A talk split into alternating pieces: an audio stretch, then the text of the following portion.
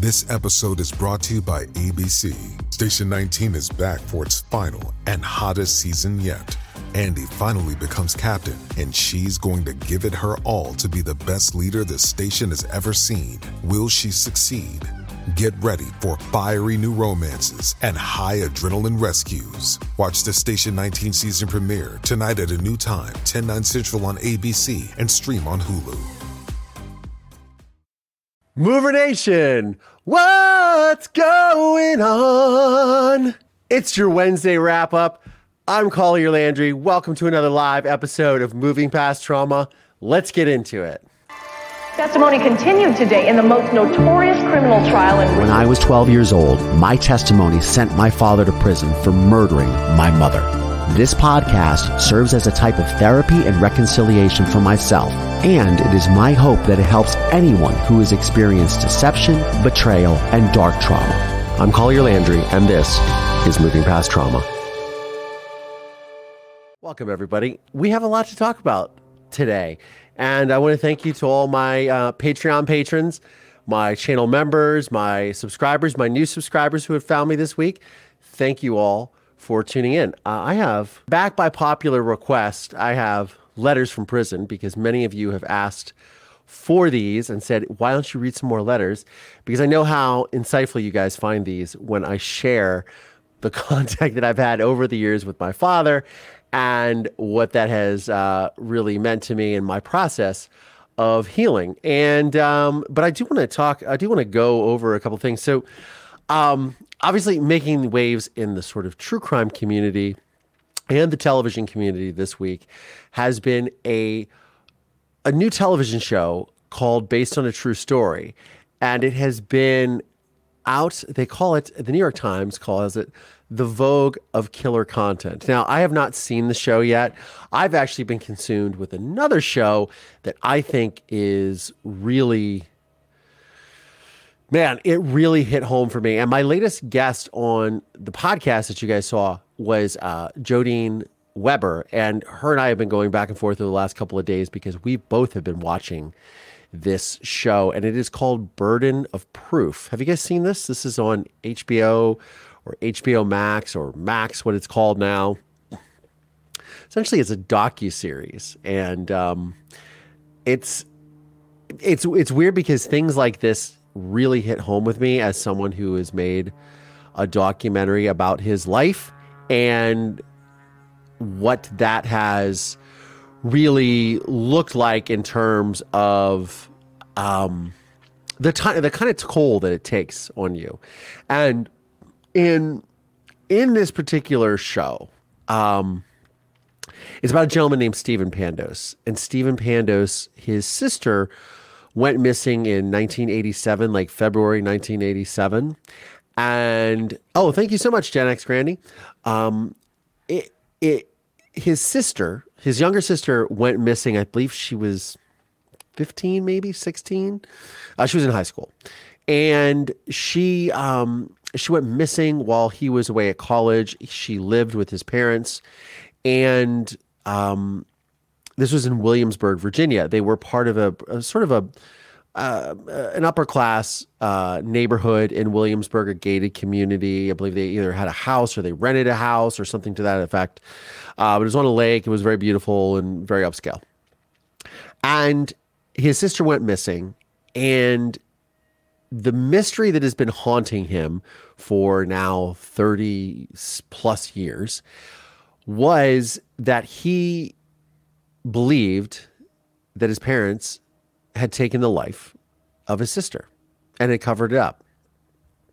Now, all of this was based upon the and I and uh, spoiler alert, I might give some way, I might not. I'm going to try not to because you guys got to see it.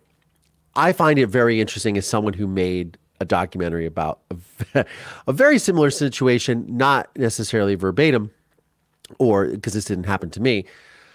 I I was, but I was still searching for answers, right, in my quest. And this guy, Stephen Pandos, obviously commissioned a a film crew to do this for him. And in this docu series, he takes you through, and it's over the course of six years, really, when they started filming. But it, it is you know his parents had since you know separated many many probably decades ago and his father and mother had had um you know marital problems. Apparently obviously they got divorced right?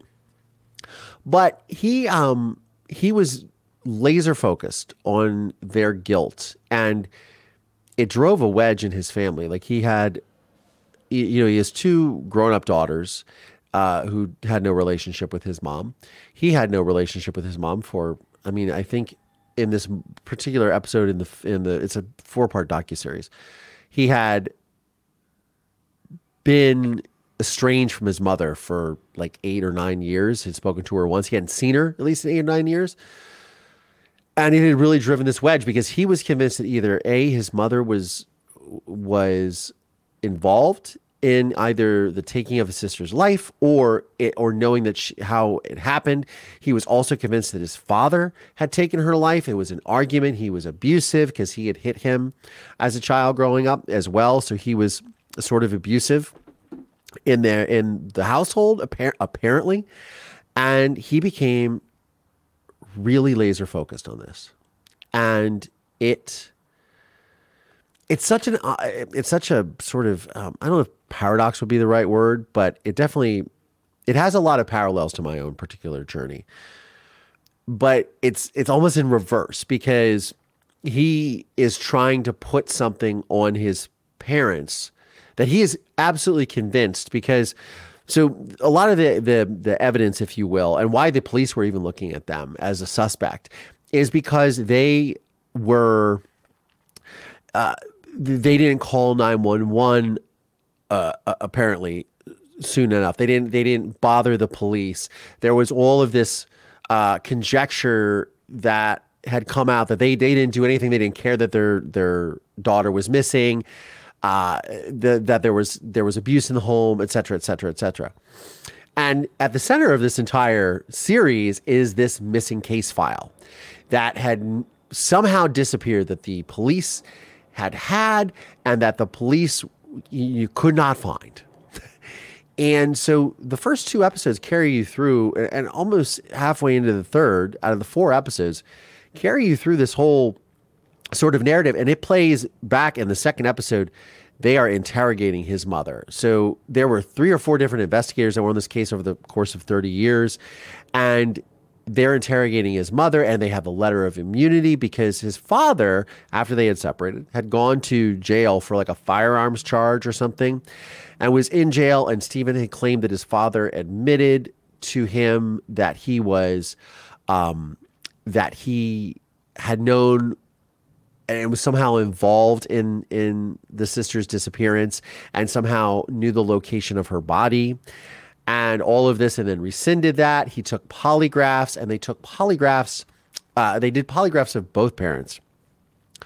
And this also carries into question because I think a lot of times when we're when we're thinking about uh, finding clues or evidence or or how all these things work and and look in my life my father is a world champion malignant narcissistic liar and gaslighter and manipulator. And so I know what that's like but they they put his you know his parents take these polygraphs and they don't know certain answers and they and they discuss this in the in the docu series of how the polygraphs really measure like changes in blood pressure and, and things of that nature. It's a very it's a very archaic way of getting the truth. So then they go to handwriting analysis, which handwriting analysis, as they they describe in this entire series, is very is very fluid in how it can how it can come out because it's not an exact science. You're you're looking for similarities, doing to, due to samples, and throughout this entire journey, I think this is four. It's probably a five and a half, four, four and a half hours total. This entire journey of these four episodes you see that he's not prepared for the conclusion of what ends up happening, which is he finally gets an an- answer from the investigators that they don't know what happened to his sister, but they know for sure that his parents are not involved.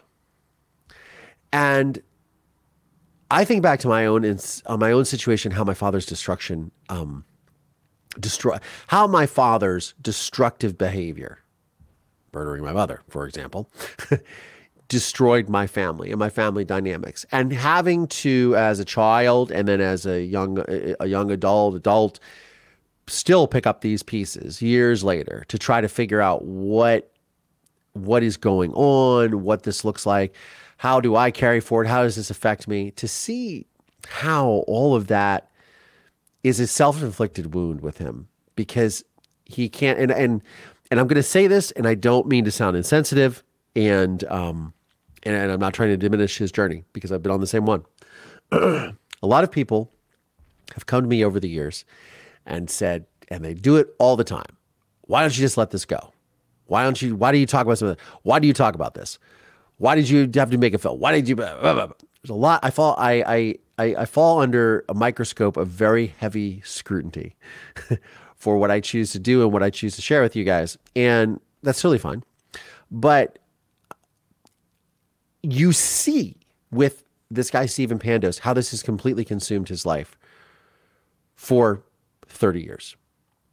And he, it's almost, it became, it becomes very evident, and it becomes very evident to me that this is something that as it continues to go on, and we're talking, like I said, this is a course of over six years they filmed this thing.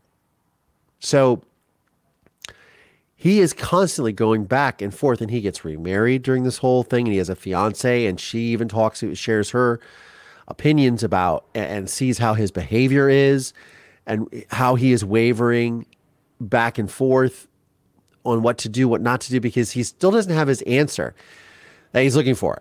And I did a TED talk about this after I made my film. It was the impetus for me making my film, but it is literally about what if the answer that you seek is not the answer you need? And that's kind of what I want to talk about. Because throughout this entire documentary and docu-series, I use documentary and docu-series interchangeable. It is it is a four-part series.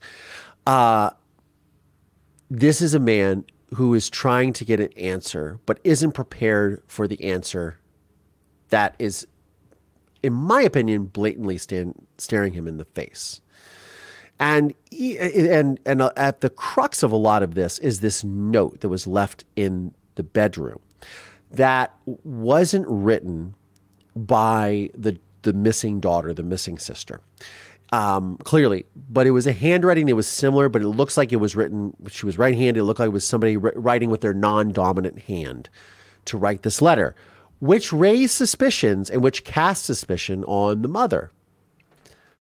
Hey, movers! Did you know that one in five Americans has learn a new language on their bucket list? If you're one of them, make 2024 the year you finally check it off with Babbel, the science-backed language learning app that actually works.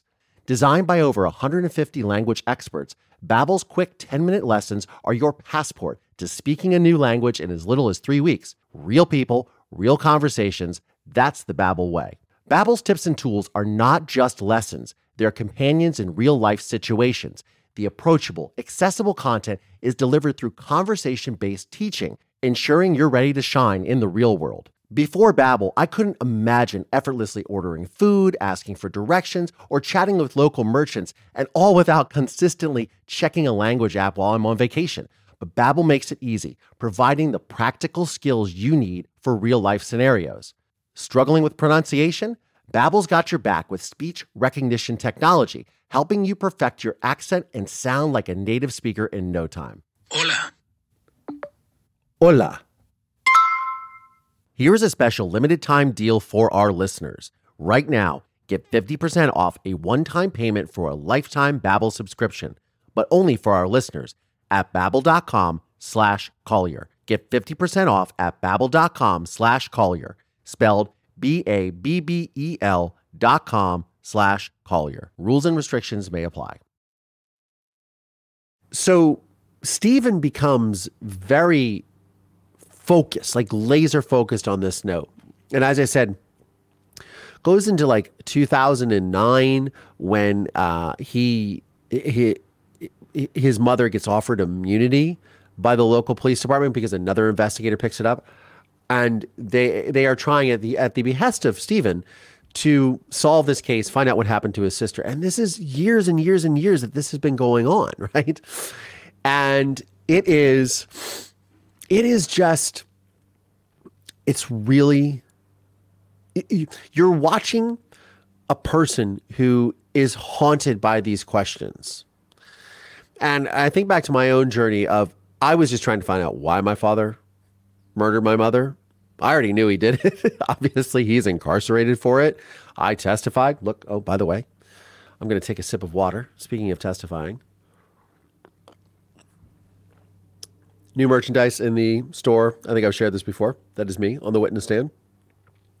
Mugs, t shirts soon. Um, shameless self promotion.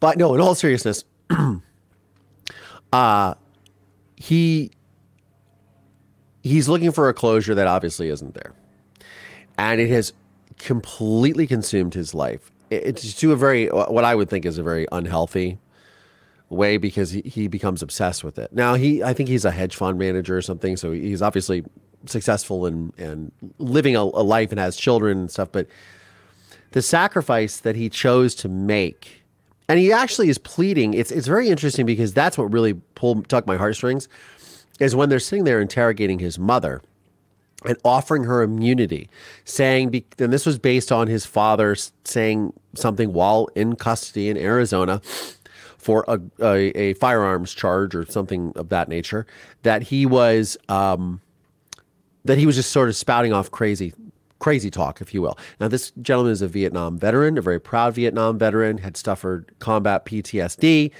and they thought that maybe that was contributing to it as well, to his uh, sort of crazy talk, for lack of a better word. But they use all of this to try to try to paint it in a light that he was responsible for the for the death of the sister, which by the way, they never find. I haven't looked on the news to see if there's an, an ending to it. But as the documentary ends, there's uh, docu series ends. There's there's no there's no answers. You watch it for four and a half hours and there's no answers, and it got me back to thinking about my own personal journey of healing because you guys always ask me this all the time, and the childhood trauma that that he experienced or or early adulthood trauma of losing his sister and not knowing where she was and then wrestling with the fact that his that his parents are somehow involved because he judged that their actions were not they they they didn't call police. They weren't canvassing the neighborhood. They weren't sitting by the phone all day. This is obviously before cell phones. Uh, sitting by the phone waiting for her to call. And then it comes and then it all gets sort of laid out when they find this case file. The police miraculously find in the evidence room after looking many many times. All of a sudden the case file shows up. And this is while this guy Stephen Pandos is hiring, you know, private investigators. He hires a former naval interrogator to come to him, come with him to interrogate, interrogate his mother, to sit across the table and just basically look at her behaviors.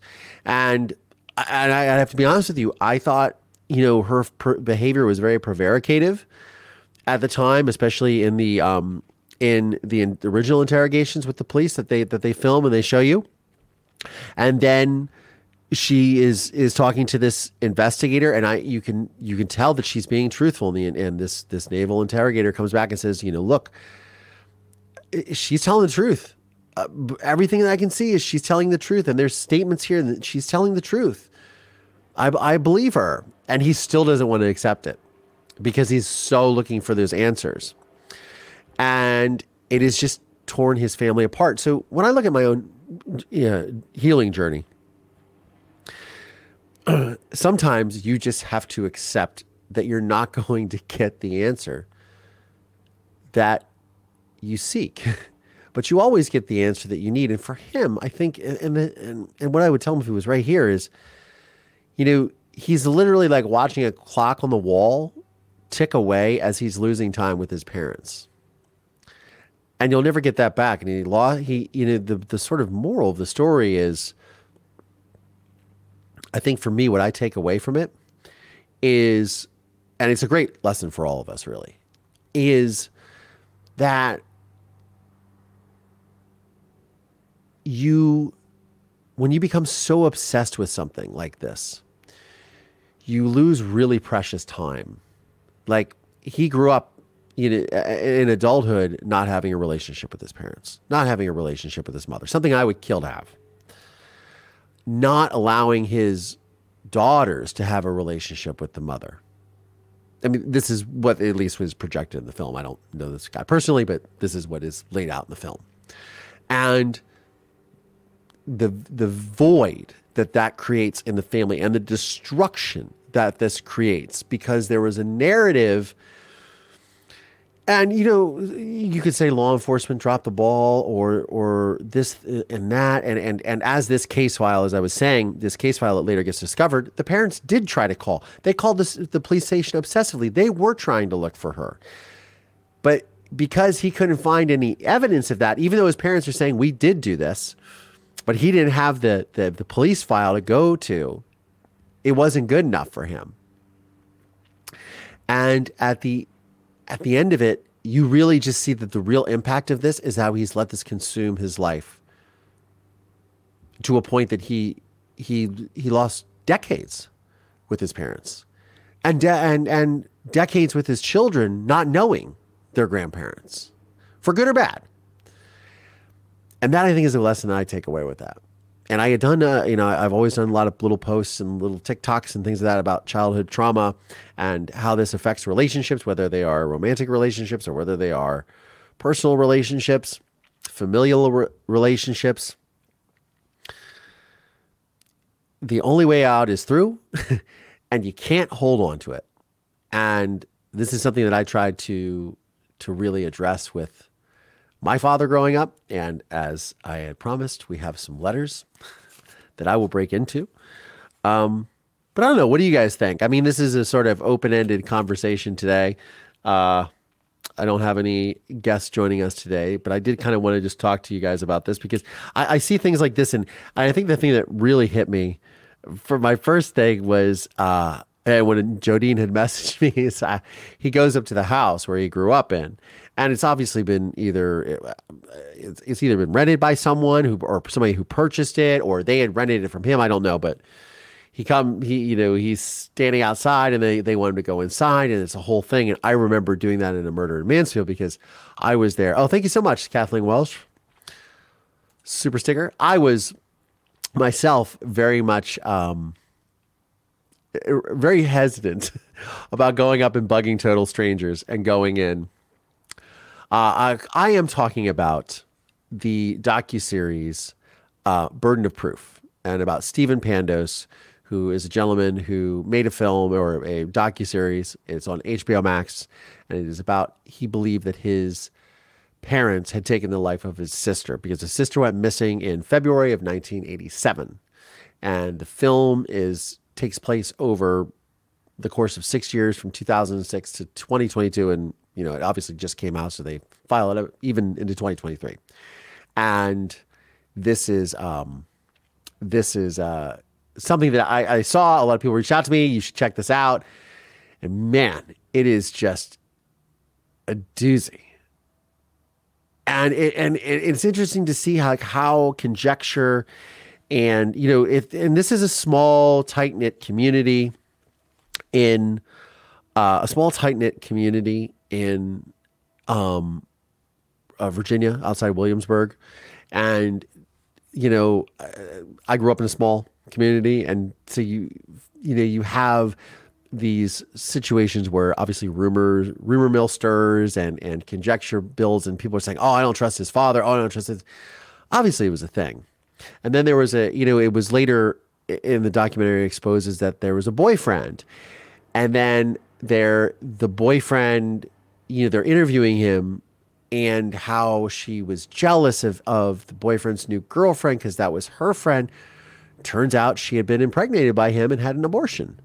And and and had the pregnancy terminated, which the parents helped her do.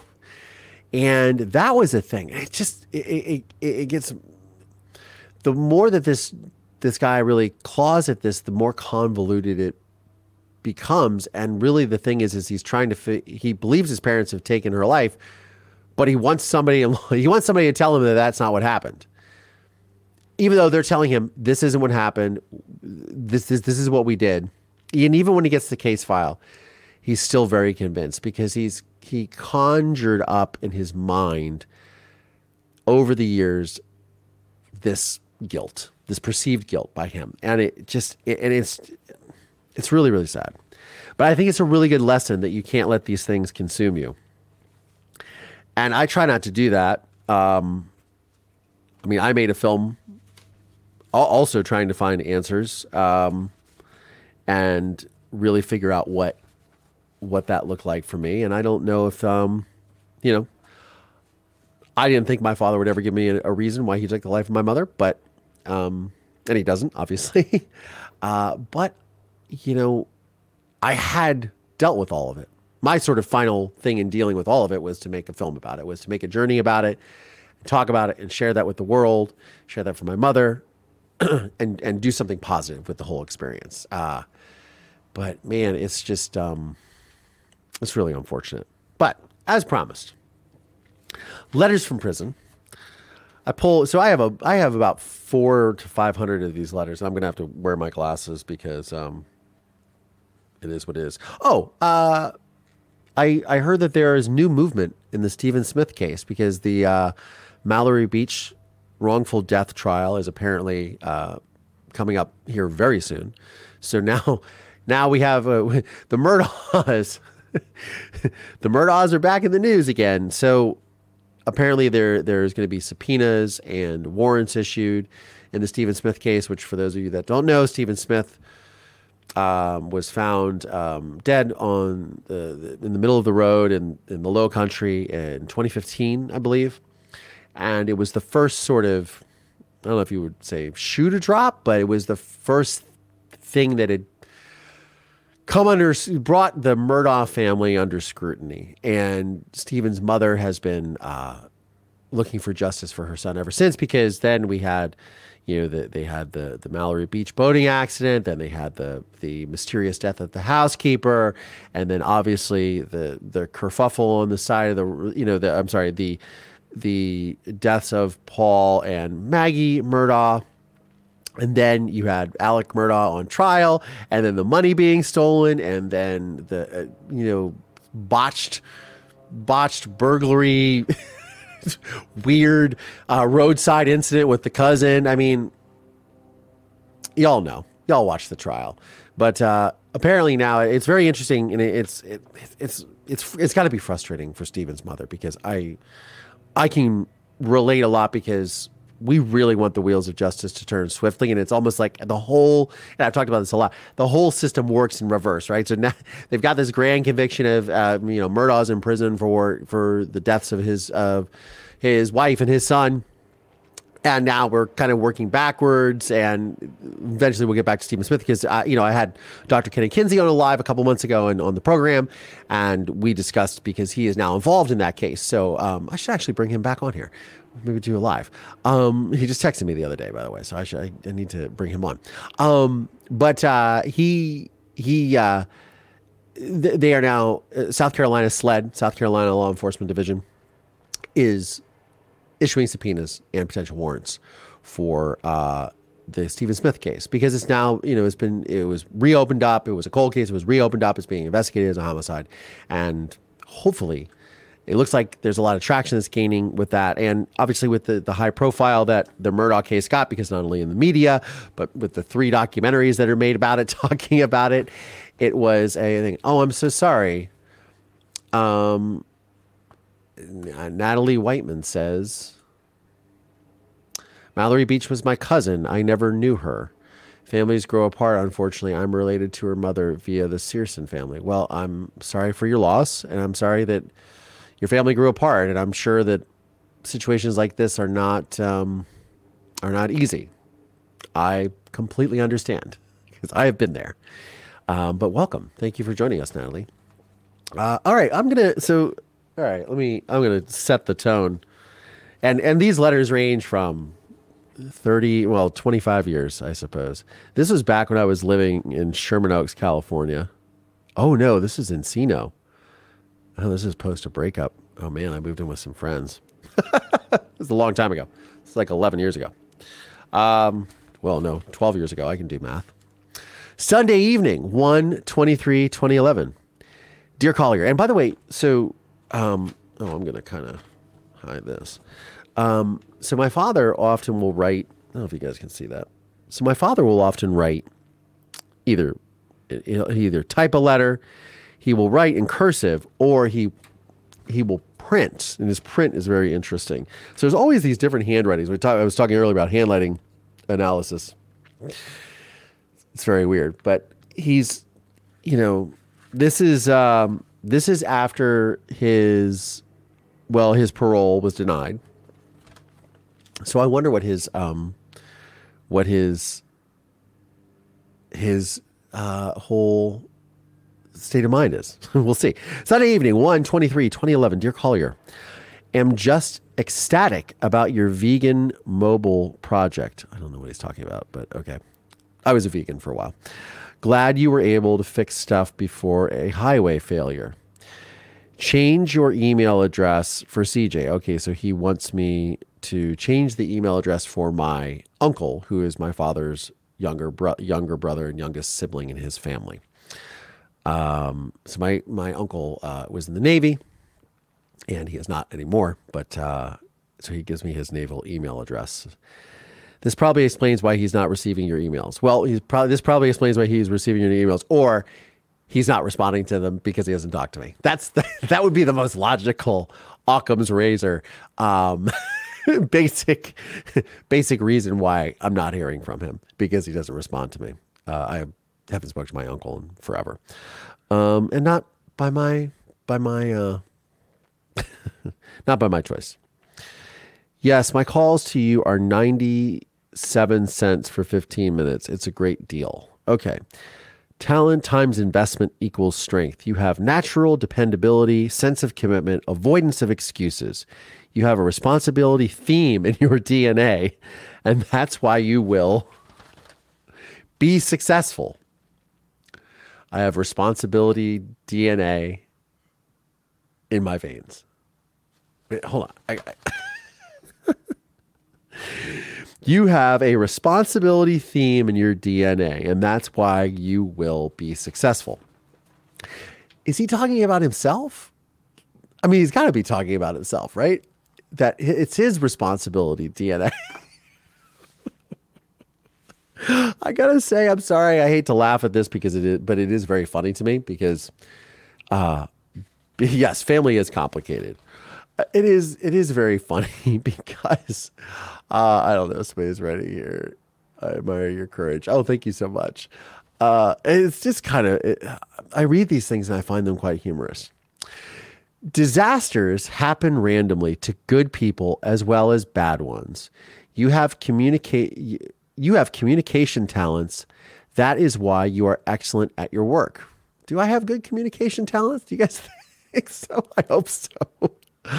Across the board, having the opportunity to develop one's or develop our strengths is more important to our success than our role, our title, and even our pay. However, you must pay me for my skills. As I said previously, run your life on positivity, generosity of spirit, determination, and resilience. Believe in yourself. Snowing at the moment, 6:30 p.m. Ate two bananas for supper. Rest was garbage. All the, all in the name of, all in the name of budget cuts. Ha. Was supposed to meet with two outsiders last Thursday, Thursday night uh, coming to discuss teaching them, certifying me as a grief counselor. I would be the first inmate in any U.S. prison to be so certified. They are rescheduled for February 3rd. They couldn't make it this week because of snow in Columbus. I'm excited about this opportunity. It's not about the journey, it's about the destination. So,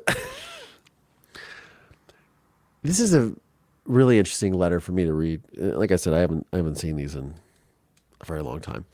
Uh, because my father would often at this point in my relationship with my father so this is post his parole but before i made my film where i was uh very much in, in you know i had i had already had the idea to make the film in my brain.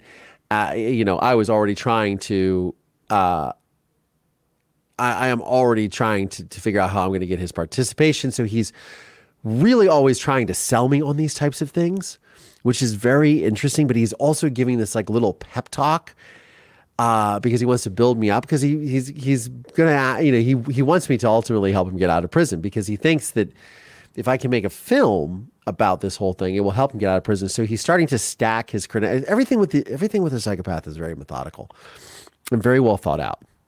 And you are just and uh, you are just a, a, person to them, a, a a number to them.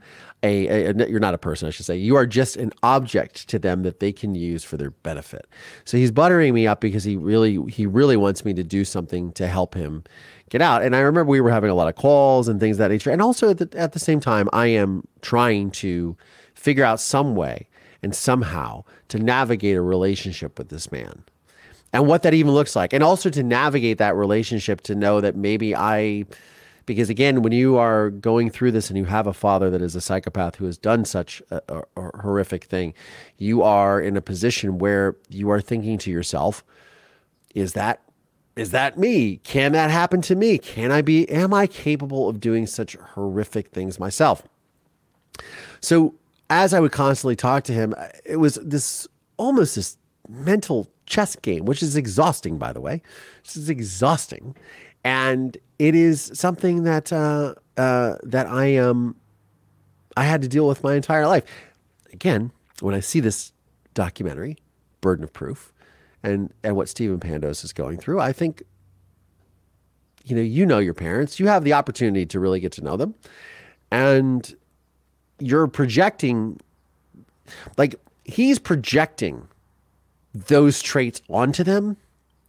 And I'm trying to remove those traits that I'm projected on myself. So you see this sort of weird dichotomy when I watch something like this. This is like literally what I think and I, am like, he, he's he he he has the opportunity to be like, okay, I can have this relationship, and I, I'm and I'm trying to go. I don't want those traits to be put upon me.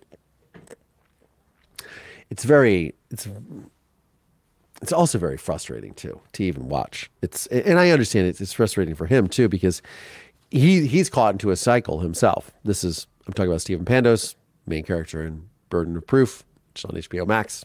Check it out.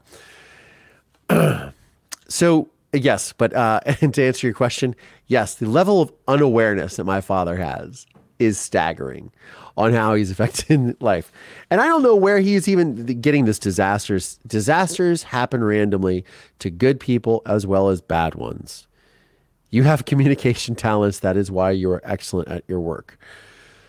So I don't I don't know what this disaster is, but there is no greater disaster than the disaster that he caused. Everything else pales in comparison. Trust me. Uh, wow.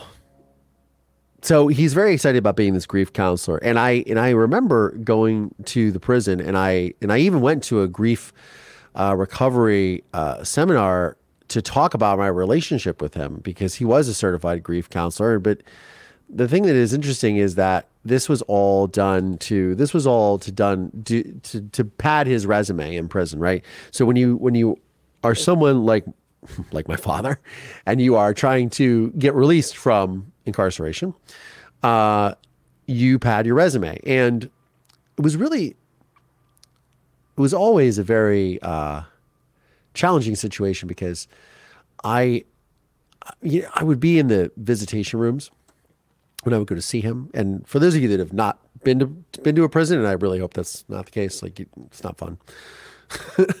um, you go in, it, it's, it's a whole process, as I'm sure you can imagine. But you go into the visitation rooms, and there's usually like on the back walls, is usually lined with like you know vending machines for everything you can think of, um, terrible food and everything like that. Um, not not any vegan, not any vegan healthy selections, really. um, but uh, um, you know, you go in and, and it's it's a whole thing, and it is it is very intimidating. You walk, there's guards and there's people, but you have to go up to the vending machines, and sometimes inmates are allowed to go to the vending machines, and sometimes they're not. It just depends.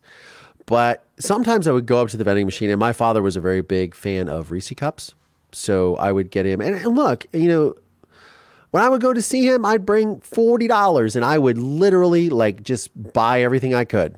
You know, I would try to, I would get there early because they, and I knew the cycles of how the vending machines would, uh, with the, um, when they would restock them because they would come in and it was a, a certain service who would come in at like, you know, so if you if you were able to come in at like nine in the morning, you had to get it at nine in the morning because the next time they would restock is like eleven thirty, and then they wouldn't restock. They would maybe do a, a soft restock at like two thirty before the visitation room closes at four or something like that. But I even get, got to know the vending machine people because it was always the same people. Because when you're on, when you work in a prison, they, they they don't revolve random staff. I mean, maybe they do now, but a decade ago they didn't because you're all on a contract, right? And and you have, there's obviously when you work in a prison, you have to have background checks and et cetera, et cetera. It's a whole thing. You get the point. But I would go up and I would and I would buy him as much as I could, you know. And I, I mean, I know this might be difficult for some people to hear, but it it did actually make me feel good to be able to do that for my father, because as horrific he, as he is, he's still my father. So I was able to really, um, uh, I was re- there was I was really able to to it was like I was treating him like a kid, you know, and it it, it felt like every the entire the entirety of my relationship with my father, when I think about it, has felt like a child father, like a father child, like a father son relationship, but in reverse, you know, um, from Jump Street, from the moment my mother goes missing, I'm going to be the adult till now. And it was really, it, it, was really interesting. So I would, you know, I would spend, you know, forty dollars and buy as much goodies and treats and craziness as I could because I knew he didn't get a lot of that. And you know, I didn't have, I mean, I don't have money to to to buy all the stuff, and it, you know, but it, but it made me feel good to be able to provide that, and you know, put forty dollars on his books or sixty dollars so he can get stuff from the commissary. I, you know, I and it's you know, it's something I can't afford to do these days, but I, I, I you know, some, sometimes I wish I could because he's getting older and he's, well, he just turned 80 and something I can't do. Um, yeah. Anyways, I got off on a tangent. As I would go up to these vending machines, a lot of inmates would, would approach me or family members would approach me and say, Hey, you know, uh, Doc, they call my father in prison because he was a doctor, obviously. So everybody's got a nickname in prison. They give you a nickname. So he was Doc. And I'd be like, you know, I just want to tell you, Doc has been so instrumental in my, uh, in, in, in, helping me take responsibility or finding it, you know, often religious programs, uh, you know, and my father, I think, even taught Toastmasters in prison as well. So he would do Toastmasters, you know, if you know what Toastmasters is, it's like a public speaking thing. um, and he would, uh, he, he would often, you know, engage with these people and and and help them. And so they would say, "Oh, how he instrumental he's been. He's helped me find, you know, the Lord, or he's helped me read, or he's helped me learn, or or or or come to terms with my own grief in prison." And it was really wonderful to hear those things because I felt really good about the fact that I'm literally listening to them, feeling very grateful that they've gotten something out of this man. But I didn't have the heart to tell them the only reason he's doing this is so he can send me his merit awards, which, on that note, I'll get back to the letter. But as I was pulling more stuff, I have another, another letter from him. And this is literally chocked full of like awards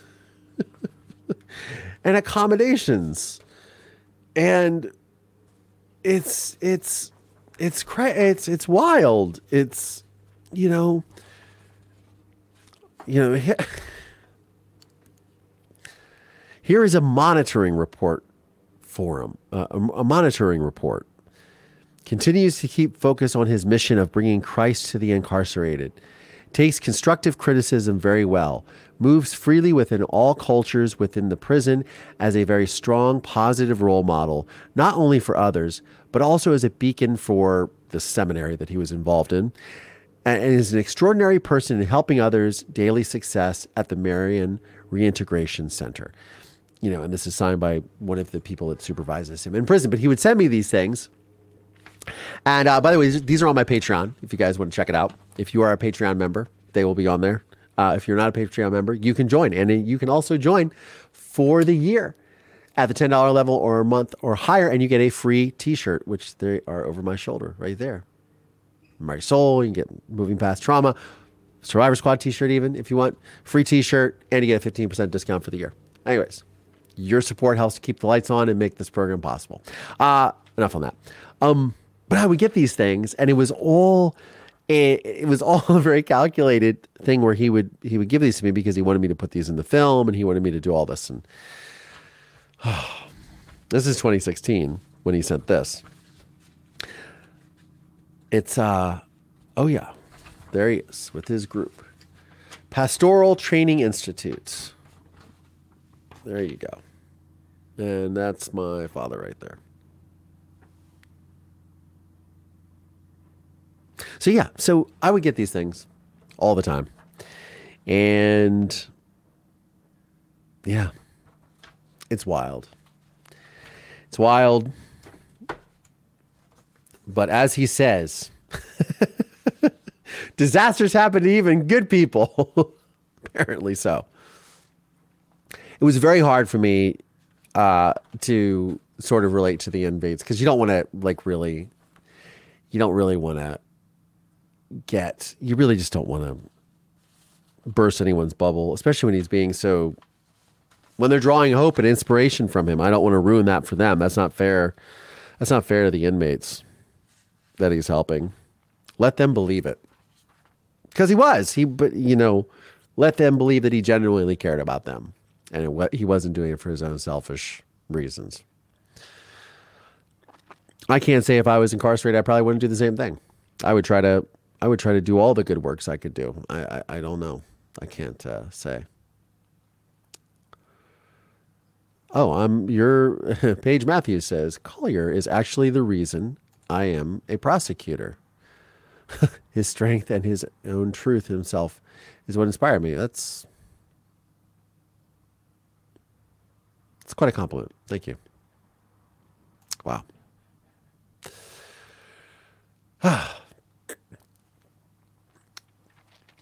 That's very touching. Thank you. Didn't didn't know that. I have to take that in for a second. Uh, take that in. Thank you, Paige Matthews. Uh, yeah. Anyways, lots of uh, also some crazy talk about bringing in a Subway sandwich shop in here to replace the staff dining room that is closing. Rumors, of course, but it would be open to staff and residents on a, on first and second shift. It will be interesting to see where that goes. I am spiritually, mentally, and physically fit and on point. I refuse to allow this incarceration to destroy me and or our family. Glad you and oh, this is my roommate at the time. You and so and so are making good music watch out for the watch out for the crazy ladies out there. Oh boy, stay fit and strong. I am very proud of you. Love. Oh, oh, oh, dad. Watch out for the crazy ladies, he says. I think the I think the the ladies were watching out for the crazy you. Pop. that's what that's what they needed to watch out for. Uh wow. Um, sorry, I'm still thinking about this comment that Paige Matthews said. Paige, I don't know who you are, but um, I'm glad that I inspired you. It's uh, wonderful to hear and very humbling. So thank you for sharing that. Thank you, thank, thank you for sharing that publicly on a public forum live. uh, as my face turns beet red. Um, yeah. Well, that's fantastic. I gotta say.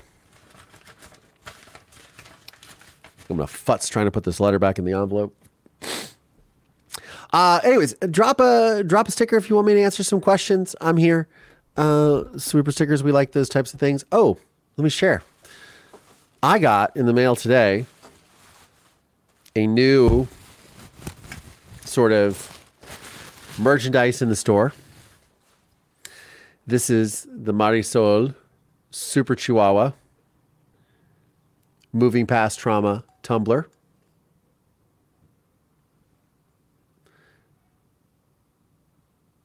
Twenty ounce tumbler. It's pretty cute. For those of you who don't know, I designed this myself, by the way, using AI and my own Photoshop skills, which I have. For those of you who don't know, for a lot of years, I was a graphic designer as well. So everything that you see, I make. Everything that you see, I make. Thank you so much, Jen DeSemio, for a super sticker. I appreciate that. Thank you so much. And now I'm going to use said tumbler. So we pour some water in it. Uh, yeah, this is super cute. We have Marisol ones. I have movie, and uh, we have Survivor Squad ones as well. And it has a little metal straw. God only knows what what has come from the factory in this.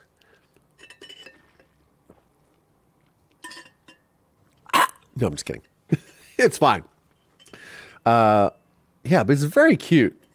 It's very cute. I think they, you know, all these products on my website and on the store are made are custom made to order, and uh, I believe this comes from a. Uh, I believe they. I believe they make these in Lithuania. It's very weird. Like the distri- distribution centers are all they were. There was one in Los Angeles, but apparently closed, and now they moved it down to Tijuana, Mexico. Which I get. Mexican labor is cheaper and better than it is um, at least in China. That's from uh, what I've heard. And uh, yeah, just right over the border in Tijuana. But I, I, think this is still made in Lithuania. It's a nice little tumbler.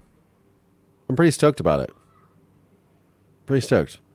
I mean, the best part of it is because it has my lovely doggy, Marisol, on it.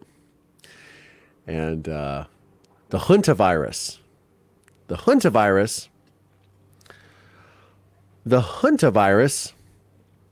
We hope not the hantavirus. Isn't that something that cats get? Let look at your uh, your little. Love to see you on a network with Sloan and L. I'd love to see you network with Sloan in L. Who is Sloan? Who is Sloan in L.A.? I don't know. Who is that? I have an amazing song by the Beach Boys in my mind. God only knows. God, oh yeah, how does that go? I can't. Oh. God only knows. Uh, I don't know. He is a great inspiration, that's for sure. More than he realized. Oh, you're so sweet. Thank you. Thank you so much, Lena. Beautiful. Danielle Tamaro, of course, always a supporter, t shirt buyer, merchandise holder. We love that. uh, I love seeing all of you guys chat in the chat window as well. Uh, thank you so much, Lena Beautiful. That is very sweet. Thank you. I appreciate it. Um, yeah. Anyways, what was I? You know, I got on the tangent of talking about the prison. I got on the thing. Check out this. I would love to know what you guys think. You guys check out this um, this docu series, uh, Burden of Proof, because I um, I got to tell you, I was I was really I was really blown away. Uh, just at, at some of the at the parallels. And I'm going to make a proper like video and pod, like proper one about this. Too. I got some videos. I, I, of course took on my phone as I'm watching it because you can't take anything off the screen. Um, it's a lot, and I, you know, on full full disclosure, I finished watching it like six this morning, because I was like, I want to watch, get all this done. I don't have a lot of time to watch stuff, so often, oftentimes I'm watching things while working and making content and making graphics and doing all this stuff for you guys and answering as many chat questions and things of that nature. But uh, I, I, and I, and just last night I was like, I I'm done. I'm done. I gotta go to bed. But I woke up. I, I wake up really early in the morning here in LA, and uh, I, I was like, I gotta literally woke up and turned on the television, which is not something I do. I do at all. But uh, I was like, let me watch this right now and uh, finished it up, and it was just it's really sad because it's just a lot of lost time. So I think that I think out of anything, I would love to hear what you guys think about it. I would love to hear about it in the, in the comments below of today's episode for sure. But I I think that the moral of the story and and something that I've had to work through in my own process for years and years is that you can't you can't let these things consume your life. You also can't let them uh, let them d- destroy the relationships that you do have intact. Because not only this guy lose his sister mysteriously, like nobody knows what happened to her, but also then there you, you don't have a um, you know he he's lost all this time with his with his parents. And it's very sad. And I think one of the things to sort of take away from this is that we all hold, you know, a lot of people had a very hard time understanding why I could even have a relationship with my father, why I even spoke to my father. You guys probably see it in the comments on the, a lot of these episodes. How could you even talk to him? How do you even discuss it? How could you even do this? I couldn't do that. It's because you can't live with hate in your heart. It will destroy you. You can't live like this because eventually the train will get thrown from the tracks. And it, and it and and your the way that your train derails is not going to be like someone else. Some people choose drugs, alcohol.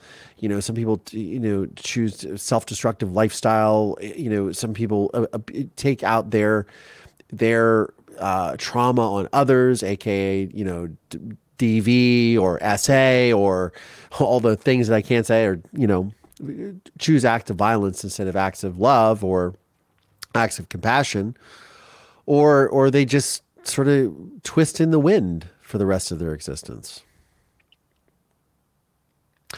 I was not someone who wanted to twist in the wind. That's for sure. At least I hope not. I think that's pretty apparent. Anyways, uh, on that note, I'm Collier Landry, and this is Moving Past Trauma. Thanks, y'all.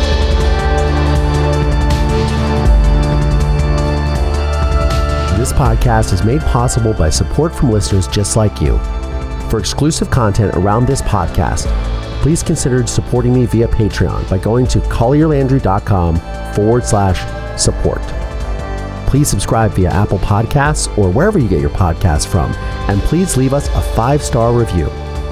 If you want to see video episodes of this podcast, please check out my YouTube channel at youtube.com forward slash Collier Landry. You can find links to additional resources in the show notes of today's episode. This podcast is a production of Don't Touch My Radio. Copyright Collier Landry.